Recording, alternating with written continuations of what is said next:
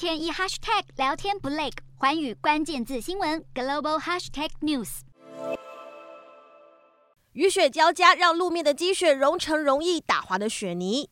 十六号，美国东北部受到暴雪袭击，纽约州部分地区积雪超过六十公分，不止驾驶人行车险象环生，行人更是寸步难行。当地不止降下大雪，还有龙卷风夹击。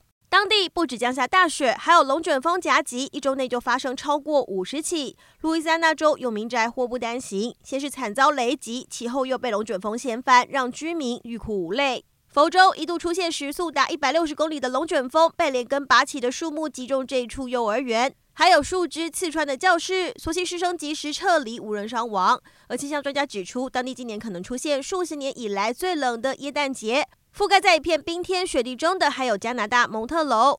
终于等到玩雪的这一天，让大朋友小朋友都乐坏了。十六号蒙特楼降下入冬以来的第一场大雪，让不少居民包得紧紧，出门也要留下人生美照。而镜头回到亚洲，南海也陷入急冻。十六号，南韩多地都会区降下大雪，首尔出现超过五公分积雪。当局更警告，最强寒流这周末将会影响全南韩大部分的地区。首尔周日体感温度更将达到摄氏零下二十一度，积雪可能深达十公分，要民众出行注意安全。十七号上午，中清北道高速公路附近也传出事故，有公车打滑翻覆。不过，已经有游乐园业者脑筋动得快，推出冰雪节，吸引亲子客一开园就进场游玩。